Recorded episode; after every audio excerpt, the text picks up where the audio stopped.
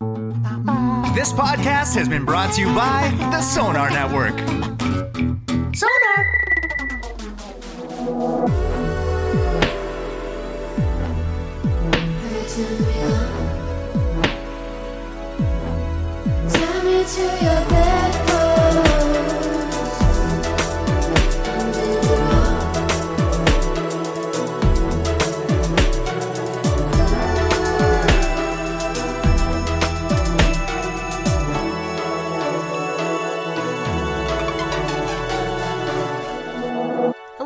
Welcome to the Bedpost Podcast, everybody. I'm your host, Aaron Pym, and I'm the producer of the theatrical variety show, The Bedpost Sex Show.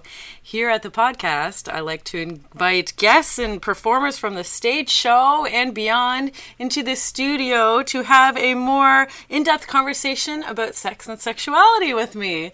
This week, I have a guest that uh, I have at the stage show pretty often, but uh, I haven't had her on the podcast in, oh, like just under a 100 episodes, I figure, because she was like episode number like six or something like that. And I'm so happy to have her back. It's sex educator Kim Sedgwick. Hey, Erin. I'm so happy to be here. I'm always just so happy to be be here with you, just in general. All the feels. We're basically hugging. We We're reaching for each we're other reaching for each other around the, table. mic across the table. and Kim, of course, you are here um, rep repping. The, Re- the Red Tent Sisters. That is true. Do you want to, since it's been so long since uh, people in podcast land have Mm-hmm. heard from you, do you want to just quickly tell people what Red Tent Sisters is, is and is all about? For sure. I'll, I'll try and uh, make it rather succinct, although we've done many, many things over the 10 years we just Don't, celebrate. don't even be succinct. I don't need to be succinct. Don't right, even How be. long is this podcast? How many hours? How long we got? How long, got? Yeah. But 10 years. yes, it's 10 been years. 10 years. Oh yes, we just celebrated our 10 year anniversary. Congratulations. Thank you. Yeah, so we had a storefront across the street from where you had uh, your restaurant. So we Mm-hmm. had that for five years, uh, selling everything from uh, sex toys to baby slings. People got very confused about mixing the sexuality products with the baby products. I mean, to me, it always made sense. It's all made sense in it's our a circle of life, baby. Like, exactly, that was our thought. But people were really weirded out about it. They were also weirded out about the fact that we had the menstrual products. We were just doing all the things that people did not want to talk about. that- it's so funny though, because that's all. That's all sexuality. That's all women's health. That's all like, All connected. yeah, Yeah. like I think that's the perfect thing. And you're there for five years. We were there for five years, and then we decided to move our business online for a couple reasons. One is that um, my sister no longer lives in Toronto, which is very sad because we're super close. But we talk every single day. I actually, was just on the phone walking over here because we can't go more than a day without talking to one another. That's so sweet. Um, so yeah, so it was partly that she kept moving around, and then it was also that I realized through the course of having our storefront that the conversations I wanted to have weren't able to take place in the store because uh, they didn't need a proper container. So people would come in asking about a product, and then I'd end up having this conversation and be interrupted by the UPS guy, and you know someone asking for change for the parking meter or whatever else. And so I felt like we needed to actually have the conversations in in the proper way that I wanted to have them, which was not in a storefront. Uh, so now I do coaching online and actually some of them in person as well. But we actually I actually call it sexuality coaching as a, as opposed to just being like an extension of the lube conversation, which is how most of those originally happened. Of the lube conversation.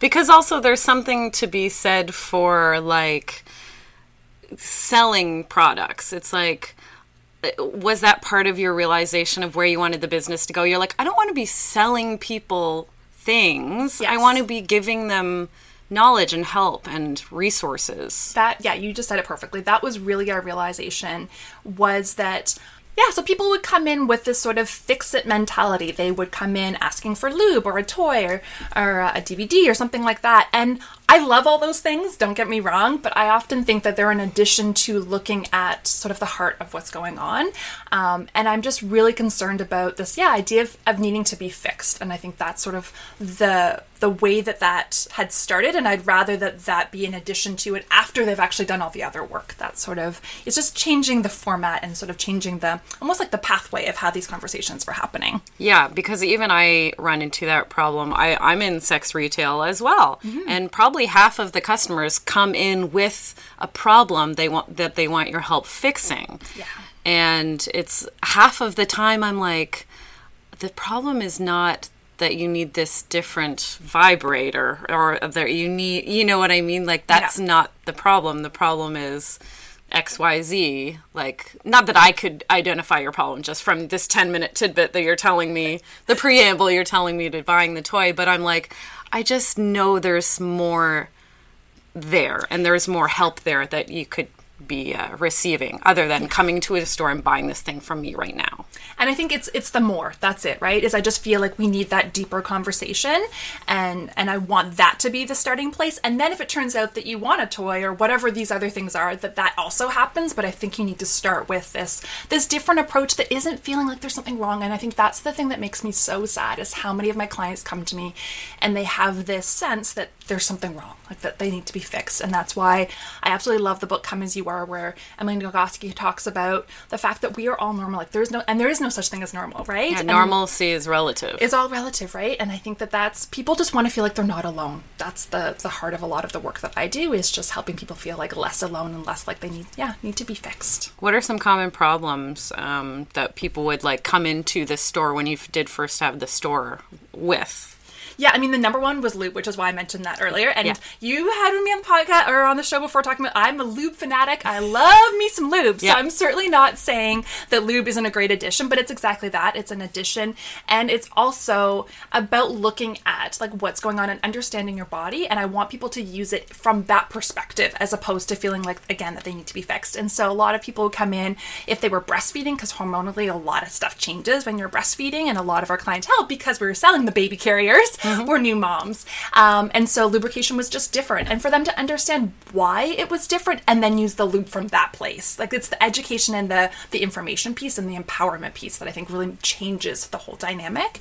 Um, so yeah, so lubrication was a big one, and then a lot of our clients um, were women who were in heterosexual relationships who were not orgasming because everything they were doing is this like penis and vagina sex, right? And they were missing all the other fun stuff. Yeah. Um, and so that's a lot of the work again that I was doing was trying to um, help them to sort of rethink what sex means because I Yes. feel like when you say sex for a lot of folks, it's this like very heteronormative penis and vagina, right? Yes, and like yes. when you start talking about other things, like they get this look on their face, they're like, oh yeah, I'm like, yeah, there's a lot of other That's sex too. That is also sex, right? Uh, solo sex, all the other kinds of sex you can have. So it's really helping people to like expand their definition of what sex entails was another big part of it. Yeah. So now, um, so what kind of what is your kind of coaching and uh, and one on one type stuff about now? Yeah, so now I'm being trained with an organization called CTI, so Coaches Training Institute. Um, so I'm being training to be a life coach with a specialty around relationships um, and sexuality, which I just love. Um, it's a bit of, I'm going to be honest, I actually had one of my supervision calls right before I came here, so it's very much on my mind that it's hard because we're not supposed to giving advice. And I've spent 10 years giving people advice, being like, here's this great lube, here's this great vibrator, here are all these things. Um, and so as a coach, now I'm not actually supposed to do that because the idea is that they get to decide for themselves what they need rather than me telling them. And you're a sounding board. You're a listener. You're a I'm a mirror, board. yes. it's like mirroring back what they're saying. So they say what they're, you know, their piece, and then I reflect back. And it's really coaching is a lot of hearing yourself say things you didn't know you knew about yourself. Mm-hmm. And it is fascinating how much people do know about. Them. Like they already have the answers inside them. They don't need an expert. And again, that gets to the heart of what I'm trying to sort of change in this sort of paradigm shift. Is like that I don't want to be this consultant up on the stage being like, I know all the things, and I'm going to tell you what to do. Like you mm. actually know a lot of this, and I can point you in the right direction. But I want them to feel like they're doing. and like I can pull that out of you and help you realize that you know that, that. you know that. Yeah. But I don't want to be up on this pedestal um, and feeling like you're like looking up to me for advice. 'Cause that's Preaching them and telling them what to do and what will make them happy. Yeah, exactly. So I actually have clients uh, who are doing a whole range of things, whether it's career advice and all, um, you know, a lot of new new moms as well, because it's sort of navigating those changes in your time, and you're kind of just figuring out who are you and what do you want. I mean, that's really at the core of what coaching is all about: is what do you want? It's as simple as that. Like, what do you want out of life? What's important to you? What are your values? And so that goes along so well with a lot of the sexuality work that I do because sometimes people have never actually asked the question, "What do I like?" What do, yeah. What Like, do I you- find? What, yeah. do, what am I into? What do I want? Yeah, yeah. Uh, and that's it's so funny. Like I remember the first time I was with a partner, and he's like, "What are you into?" And I just was like, "No one's ever asked me that." We always just kind of went right to that penis and vagina, right? Like it just never stopped to be like, what are the things that I'm into? Yeah. Um, what are my values? What where, what are my priorities? How do I want to spend my time? And I love looking at you know clients who come to me and they say you know they're having such a hard time prioritizing their relationship, and I get them to keep a diary of how they're spending their time, and it's like, well, okay, you look at that list and you're prioritizing everything but your relationship, right? And so how you choose to spend your time and how you choose to spend your money and all your other resources, that reflects your values. And so coaching is really about getting people to line those things up. Right. Mm-hmm. Because people don't always uh, spend the most time on the thing that they f- feel the most passionate about, or Yeah, I think that's I the most important to themselves. They don't always put the most energy and time and thought and heart into those things. Yeah, exactly. I think I might have used this example one time on the show, which is that I had a um, a client who was like she was just desperate to write this book, like it was so so important to her, and then she was like keeping track of her time, and basically everything else came first. Like she was spending time cleaning and like doing all these other things, and I was like, okay, so having a clean house is more important to you than, writing writing your this book. And she's like, no, no, no. She got so angry. I'm like, well, that that's that's what That's you're what telling- your the schedule tells and me. And that's what I'm mirroring back. You just told me how you spent your day, and I'm just reflecting it back. And I think that that's sort of like an extreme example of what often happens with people in the relationships is that they say their relationship is really important, but when was the last time they sat down without any devices next to them and actually had a conversation with their partner? or sex in the relationship. Like, how much time and energy are you actually putting into communicating about the Mm-hmm. type of pleasure you want and you want to give? And how, how often are you sitting down and dedicating time to working on your sex life? Yeah. You know, yeah, I want a great sex life. I want to be having more sex. But What are you doing to make what are you happen? doing about it? Yeah, exactly. and a lot of my clients are people who've been with their partner for a while. And at the beginning, I think you do tend to spend more time and energy doing that. Like you're planning the date nights and you're carving out that quality time, right?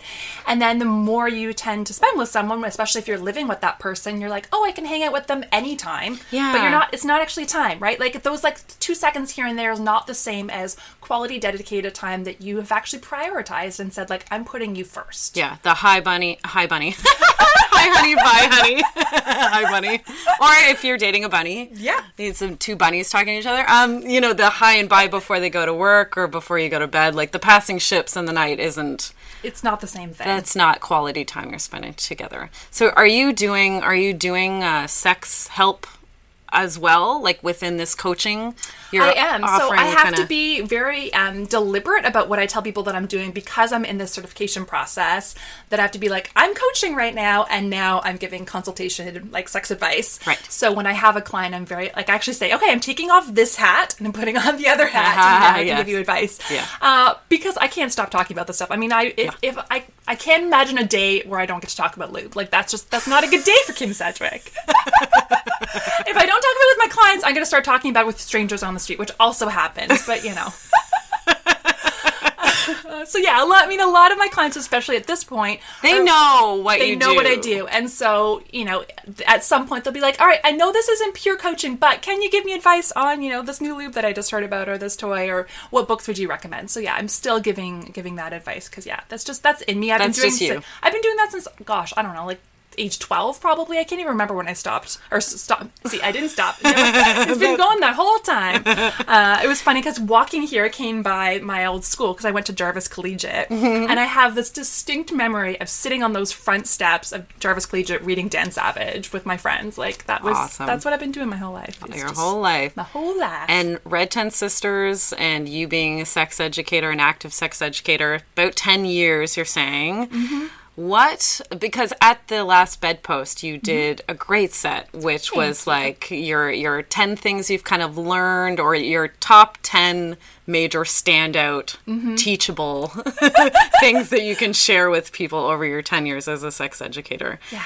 What, just, how do you feel about 10 years? Like, Yeah, it's it's a it's a long time, and what is really exciting for me is I feel like a lot's changed. Yeah. I really believe if we opened that store again on the Danforth, that people's reactions would be different. Yes. Okay. I'm saying in the public consciousness The public changed. consciousness, I think, has changed around sexuality. I feel like these things are being talked about in ways that they weren't before.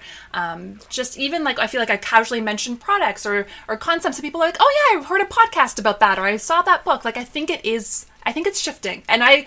I've always been an optimist and idealist, so I, I hope that's not the case. But I really do think that things things have changed. Yeah, and I feel like even conversations about good uh, products, good sexuality products, is kind of good products are more accessible to people. They I'd are, like to sure. think as well. I'm also an optimist in that way. Like maybe I have a biased view because I know a lot of sex educators and bloggers and whatnot. But but I do feel like people don't want to buy crap products anymore. No, I mean that's another part of my business was we had this this side company called EcoSex, and so it was all focused on environmentally friendly and body friendly sexuality products.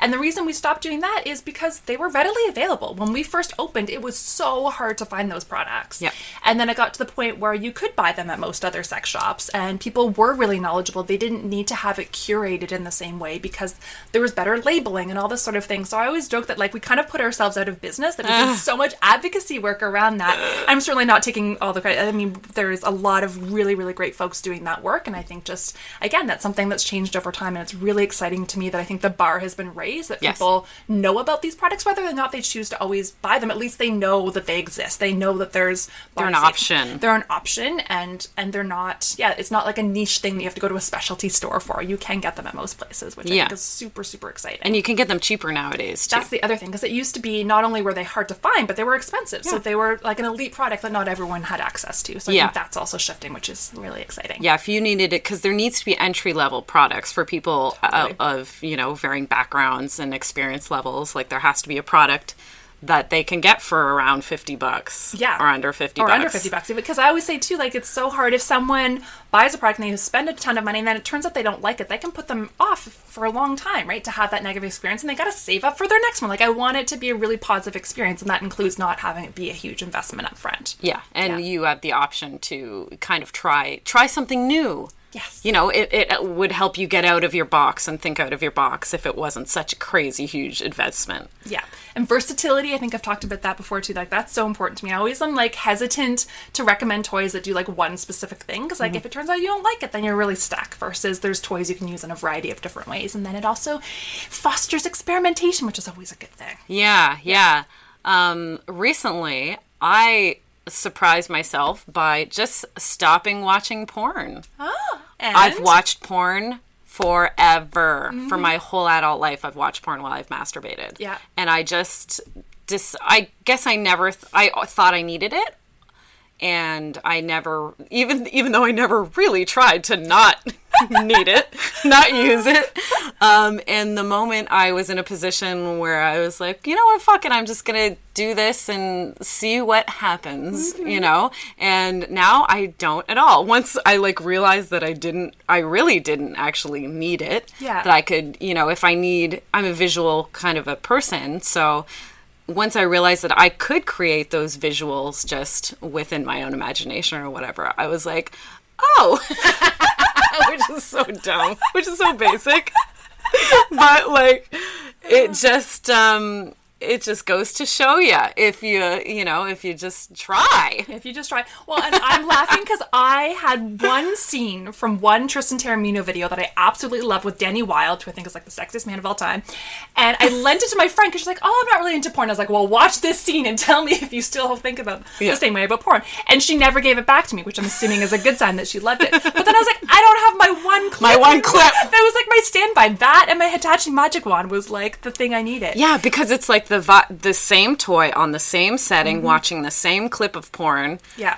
that's gonna pigeonhole you that's that's mm-hmm. your your body is learning how to get off Yeah. with each time you masturbate right so Well, someone once asked me, like, well, actually, I've heard that, had this question a few times, like, can you get addicted to your vibrator? yes And my answer is always, you can't get addicted to your vibrator, but you can get used to a certain kind of stimulation, which will make it more difficult to enjoy other kinds of things because you're basically training your body that these are all the elements that need to be present in order for this result to happen. Mm-hmm. So again, I really don't like that mentality because it makes it seem like something's wrong with the vibrator, that it's bad No, to use. vibrators it- are great. Vibrators are great, people, but it's about just using them in different ways. So yeah, that you're not training your body, or if you maybe if that's okay with you, like if you like the idea of always, that also works, right? yeah that was the other thing with me i'm like hey well if it ain't broke don't fix fix Exactly. it. Like, yeah, I, I did do those things for a lot of times. Like for a long time, I mean, where I would have same toy, same setting, same Mm-hmm. clip, you know, exact same position, even lying on my bed with the th- the laptop on my chest, like the exact same setup every time. Like, and I mean, that worked too. change- yeah. That was also good too. But like now, I'm like, oh, it's now it's basically the exact same stuff, but minus the porn element. So it's like, hey, well, this works too. Like, and there are other uh, benefits of doing it this way as well. So it's like, you know, do it or don't do it. Like, Do what works for you. do what's pleasurable for yourself, right? Um, so, what are the types of things you find yourself talking about now in your in your career most? Most. It, like in your in your new setup for your career. Yeah.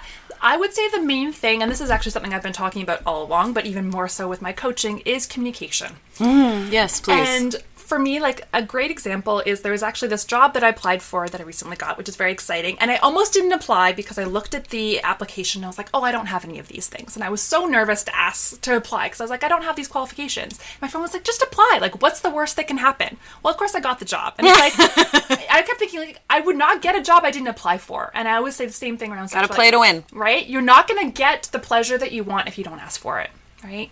Um, and I think that especially, you know, for myself, like I was trained as this nice girl, and I'm using that in quotes because I just feel like nice for me has always been code for passive and putting other people first. And I see and this not with- holding space. And not holding exactly and i see this with a lot of my clients i think a lot of people are attracted to that part of the work that i do of this putting other people first and not standing up for what you want um, and so a lot of what i'm really passionate about is this communication piece and learning how to verbalize what you want and doing it from an empowered place and feeling like you deserve to take up that space yeah because it's it's hard to talk Yeah. about stuff like that. Why is it so hard to talk? Like w- you're in a relationship with someone for years, say. Mm-hmm. Why is it still so hard? and i'm not immune to this which is why i'm al- i always try Me neither. work- Oh my god, Yeah. me neither. I'm like asking you personally right now. I'm like, how do I, Kim? do I do Tell me how.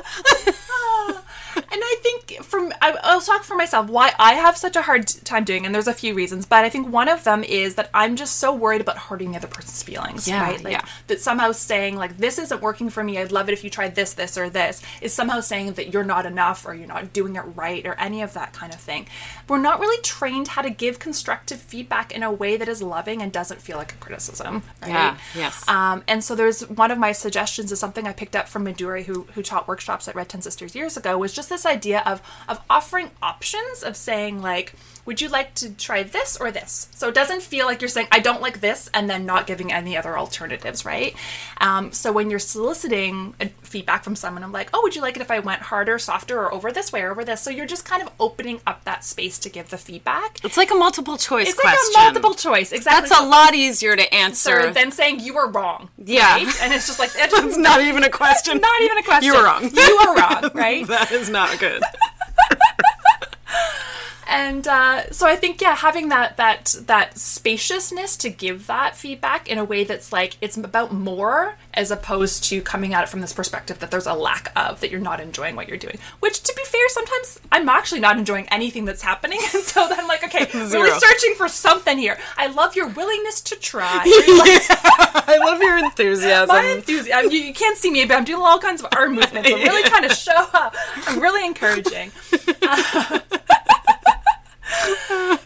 A for effort. A but, for effort. Yes. but all the rest, let's fill in the blanks. Yeah. And the other thing that I think is really fascinating is when I run workshops and I talk to people about communication, the number one thing that I hear from folks is they want to hear what the partner wants because otherwise they're just sitting there guessing, right? It is so much easier when you actually give someone something to work from rather than getting them to guess. Yeah. Um, and, you know, if you don't even know what you like, it's really hard that's to get. the, yeah, that's the other thing I was going to say. How do you know yeah. what type of a sex life you want? What type of sex you want to have? Yeah.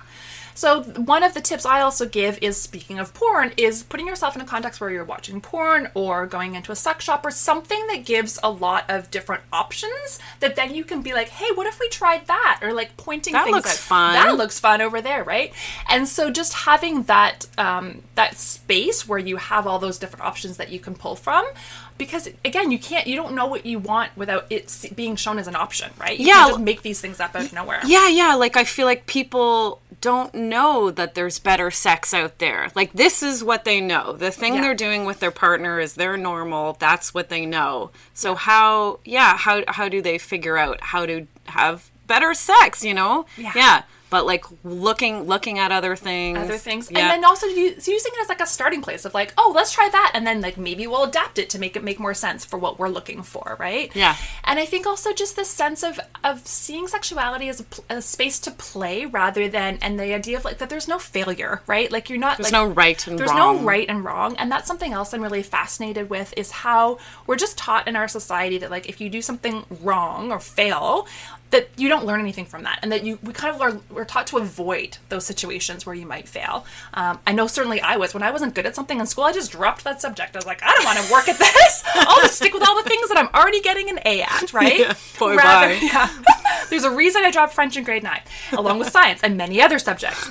So this idea of never wanting to fail means that you're just constantly scared to try anything right? And one of the terms they use in coaching is fail forward that you're always taking something from those failures. So you try something with your partner and you both decide wow just did not like that at all. Well, now you know. Now you don't know you didn't like that, which might lead to being like, I didn't like that because it was too much pressure. Let's try it with less pressure next time. Or I liked this, but it was a little bit, you know, like the wrong direction or whatever it is. You you have more information. Like it's information gathering of what doesn't work, but also lead you to what does work. Yeah, it's only going to get you closer. The that's the, that's I feel like that's a thing with like approaching approaching people to ask them on dates. It's like the the rejection of a person saying no, it's only going to get you closer to the person that says yes. Yes, Right? So a kind of same idea. The no's and the the things that don't work out in the sex frame Mm-hmm. framework, uh, it's only going to get you closer to the things that do work. Yeah, no, that's a great point. And I guess the other thing I'd love to throw out there is just this idea that we tend to take things. Okay, I'll speak for myself. I tend to take things very personally. Yeah. So if something, if a partner doesn't like something that I'm doing that I feel like somehow I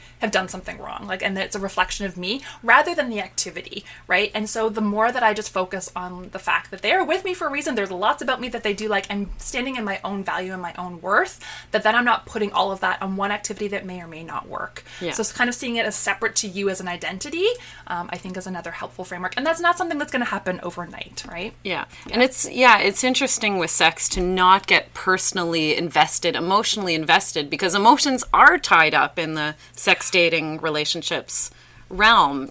So it's hard to not feel strong emotions about talking about sex, you know? Yeah. And what you want and what's not working and and, and I feel like saying that a lot of people don't want to have a conversation about sex because if they're saying that they're they're talking about how their sex life isn't working, it means something bigger for their relationship. That their relationship isn't. There's something wrong with the relationship. Yeah, it gets tied up on It can be yeah, it can be you understand how it can be a big conversation to have because yeah, it's the relationship they're talking about. You know what I mean? Yeah, Yeah. no, and I think you're right. It all gets kind of muddled together. Yeah. And I think the other thing that's really important is I'm a big advocate for deciding what conversations to have with your partner versus the conversations you have with yourself. And I Mm-hmm. really think there's a lot of work that happens happens within yourself first before you engage with your partner because if you haven't figured out what you want and if you're all confused to then bring your partner into that, then understandably they're also going to be confused. So I'm not suggesting you shouldn't like it's that balancing act of the work that you do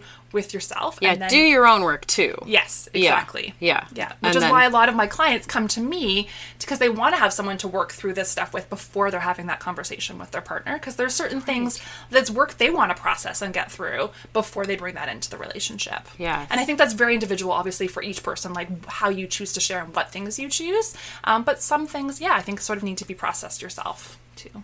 I think that's a great place to take a break. Lovely. Everybody, we're going to talk about Come As You Are a little bit, and then we'll be right back with Kim Sedgwick from Red Tent Sisters.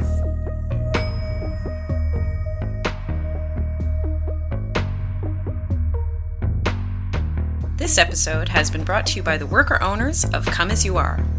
Come As You Are has the peculiar distinction of being the world's only worker owned cooperative sex shop.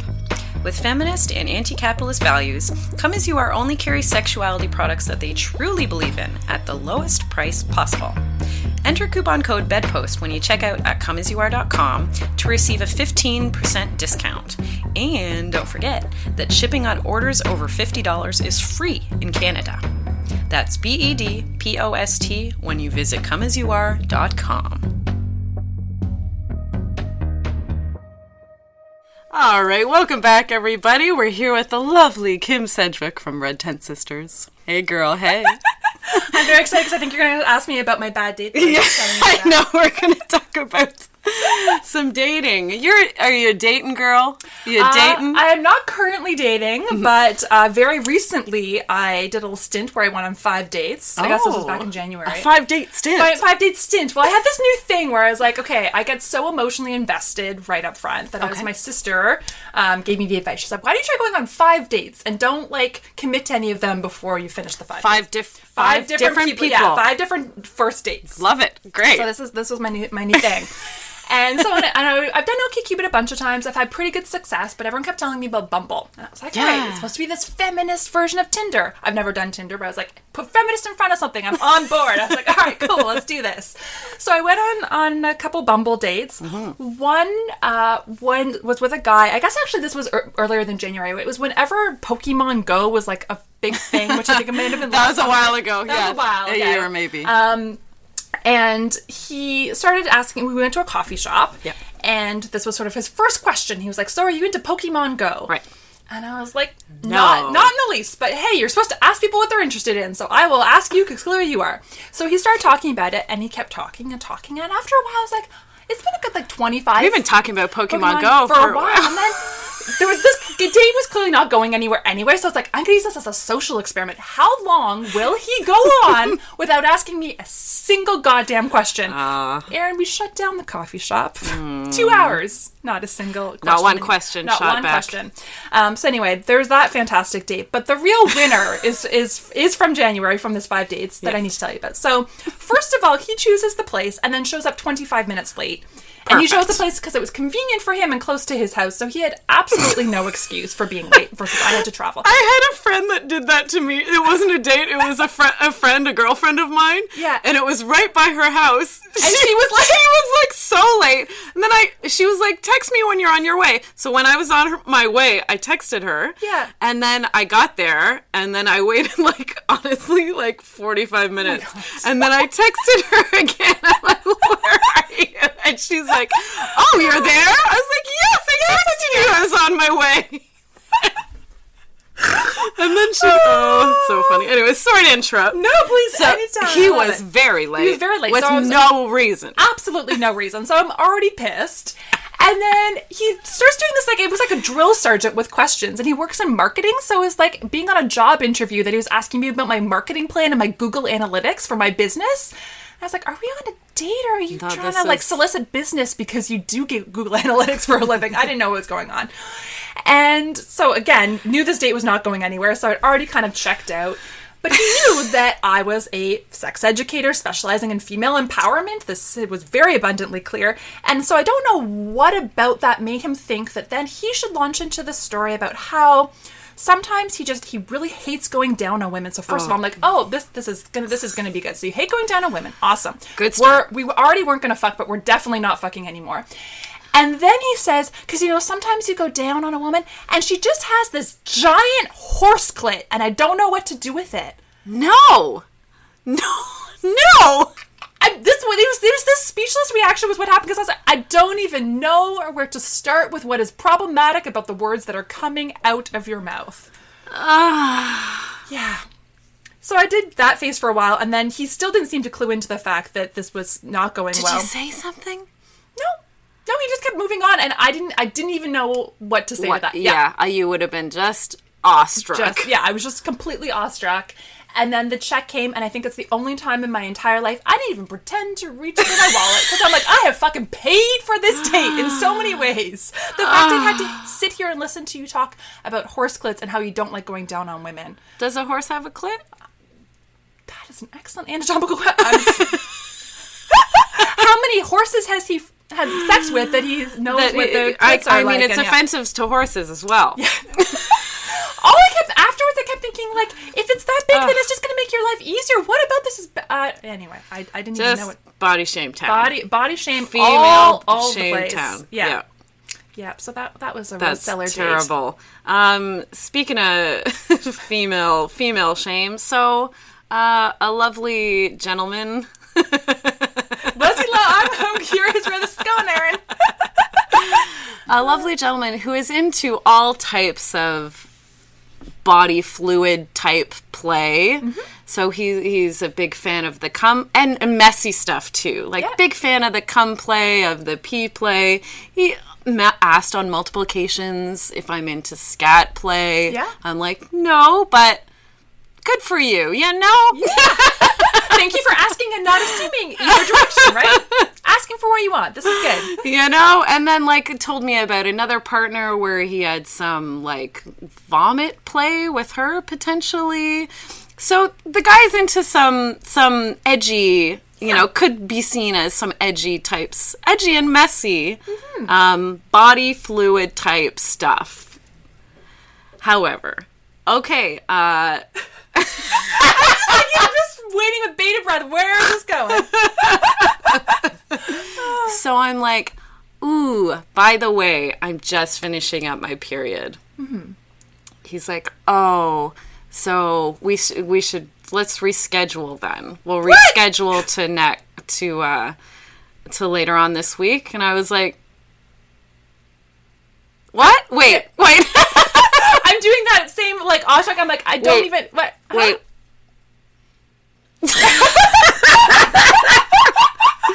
And the and the and the and the cherry on the top, unfortunately, is that he's a sex educator.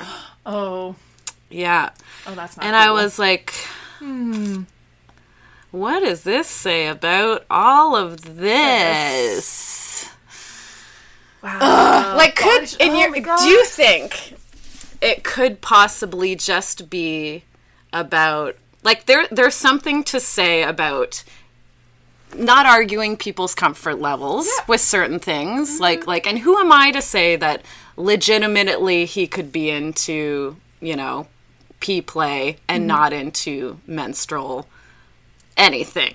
Who's to say? But it it really really seems like it's a mm-hmm. female, female, yeah. body thing So the only thing I can think, and I'm I'm just giving this poor guy benefit. Poor guy. Nah. no Uh, no, he doesn't get that. but i'm tr- i'm trying to do the same thing as well i'm trying to frame it because I'm like, oh, a sex educator. I just really want to believe. I'm really hoping that there's a reason. So the only thing I can think of is I, I have a friend whose partner actually faints at the sight of blood. So he they've had conversations. He's like, is this not a body shame thing? Like I'm totally on board, except for the fact I will actually pass out on you, which like might I have a very visceral, yeah. reaction to just it. blood in general. I was like, okay, but But it's not exactly blood. uh, I don't know. so this is yeah, this is and not, the uh, okay, and the other detail when I texted that I was just finishing out my period, he he he typed "gah," G A H with Oh, an okay. exclamation point. yeah, he's no longer poor guy now. not This the biggest fan. yeah. Yeah, not the biggest fan. How about we reschedule? Da da da da. I was like, Please tell me you didn't reschedule. oh, did you? Oh, Erin. we'll see, we'll see. I've got to find out. I I have to find out what I really hope you have your period again and just don't tell him this time. I gotta figure it out. This is a thing I've gotta like now, Now be just like, know. okay, what is this? yeah. Because that's right. Mm-hmm. Yeah. God, not the biggest fan. Yeah, No. not the biggest fan. Let's reschedule. So now Matt is just making so much fun of this. My part, my like last night, like last night. Uh, I'm I'm on my period. Um, so we I was just like, oh, I'm gonna I'm gonna go in the bedroom and have a, a little get off. And he's like, oh, well, I'll come with you. And then he's like, wait, are you on your period? I'm like, fuck you. Because I'm not the biggest fan. Yeah, because gah, I'm not the biggest fan. So he's not gonna let me live that down uh, too soon. Goodness. Oh, body shaming. It's sadly still a thing. That's something that I feel like hasn't. It's it's getting better. I'd like to think, but it's Yeah. still very present. Yeah. Yeah, yeah, yeah. And oh, periods. Like, oh, and no, it's funny. So, um, I just talked about someone else about some period mishaps, and I totally uh, forgot when I was talking to them, but I thought about it after. In like one of our very first dates, me and Matt, I rode his face. Like I was vertical Yeah. sitting on his face and I bled all over his fucking face. That's awesome. No, no, I was. It was. It was one of the things. Oh, I was so mortified. It was one of those weird things where it's like I had my period, and then I had a day where it I had nothing. So I'm like, the period oh, good, is yeah. done, mm-hmm. and then got together, and then like so suddenly, and like I had no idea. But that was oh yeah. Yeah, and Matt had no idea 'cause he's Until like, the end, he's she's like, oh, really Just really wet. really wet. Yeah. But oh my god, have I blocked that out? Like of my memory. Because I was like, oh my god, Matt, do you remember when that happened? I honestly blocked that out because, like, it was so. It was because it's at the point in the relationship where, like, you're still like, oh, like Oh, me, yeah. like I'm trying to present the best side of myself, like, so you'll stay. Yeah. You know? And then that happens, and he honestly did not fucking care. He's like, "Oh wow!" When like he went to the washroom, he was like, "Okay, yeah, each other here, that's yeah. a good look for me." Like, Well, I had something similar early on in a relationship where um, we were more just like I had white sheets and I was like I couldn't find a towel, so it was just more of the logistics. I was like, it's just a lot, a lot of effort. It's a lot of stain remover involved. So neither of us cared other than that. And I was like, oh well, I have my diva cup in. Yep. We'll have anal sex, and then that solves that. Yeah, messiness factor. Well, I guess like somehow the pressure or something made it pop out, and I hadn't emptied it before, and because like didn't think that was, and so it was like super full, and it just went spraying everywhere, all over these white sheets. oh god, The just it was very dramatic too. It really an entire cup's just worth like, just like yeah. thrown willy nilly. Yeah. Real- let me tell you, it was a lot of steam remover, but they came out, so there you go. But yeah. how do you? What do you? Did cold water? Cold water. And there's actually this thing called Buncha Farmers, which is this. What? Know. What? What? It's literally the name of the steam remover, and they sell it at um. I think it's called Baby on the Hip, like this like fancy baby store in Leslieville. Nice. Um, There's one in the junction too, oh, there- there near my where I now work. Well, if you need, ever need some bunch of farmers to get blood from your white sheets, you know, farmers. that's what it's called. It's so good. And I guess they're selling it because often babies get stains all over, and then it also works really well well on blood. So there you go. and for farmers, whatever they need to get out Yeah. as well. Since since you brought it up, Kim, Yes. anal sex. Yeah. yeah. I find um I find it a hard conversation to have with females to talk about anal sex. Mm. Yeah. Do you do you feel like it's a loaded pressure Yes. cooker conversation a lot to going have on there, and I feel like a lot of even my friends who know that this is what I do for a living, we've been having these conversations for a long time. But anal's still a touchy. It's, ta- like it's still a like yeah, they just get a little uncomfortable. Yes, yeah, yeah, yeah. it's- Like you think can see got- it. yeah, you just can see it, right? Yeah. Yeah. Uh, for some of them who are uh, identify like strongly with with being feminists, that they just feel like there's weird power dynamics at play, and something that has historically often been something that you do for your partner rather than it being something that is pleasurable for women. Yeah. Um, so I think there's that part of it, and yeah, I think it's just also something that isn't really talked that much about. So people still are just uncomfortable because they don't know. Yeah, and I feel like a lot of people um, have have not pleasurable anal experiences, Yeah. right? Because maybe in part because they don't have the information, the knowledge behind it. All kind of goes together. So I it's mean, all kind of going together, right? yeah. I mean, certainly my first experience was not pleasurable at all. No, I've had yeah, my first dozen yeah. experiences, right? But there was something about it that I still found so attractive Yeah. that I wanted to keep I wanted to figure it out. You know what I mean? Yeah, and I remember the first time that I did all the things. So I had all the lube and Yeah. the like warming up with fingers and a partner who was really on board and communicative and all those things. So I was like, oh, this is what all the Oh. is about. This is what it's supposed to be like. Yeah. Um, and that's really only because, yeah, I watched like a Tristan Taormino video and she wrote, you know, The Ultimate Guide to Anal Sex for Women and a bunch of other guides as well. And I talked to some of my friends who were like, yeah, no, it really, it can be good, I swear. And I was like, I don't know. Not from my Not from experience. Experience. Yeah. But it really was having that information combined with a partner who was really communicative. So we, I was like confident that if at any point it wasn't feeling good, that we You would have so. that, we would have the skills to have that conversation. Yeah. Yeah. Um, but I think it's kind of important to point out that even with all the good things, with all the lube, with the perfect, great anal sex partner, with the warm up, it still could not. Like, there could still be some internal anxiety that's allowing you to not have a great anal sex experience. Like, even with all those great things in play, Yeah.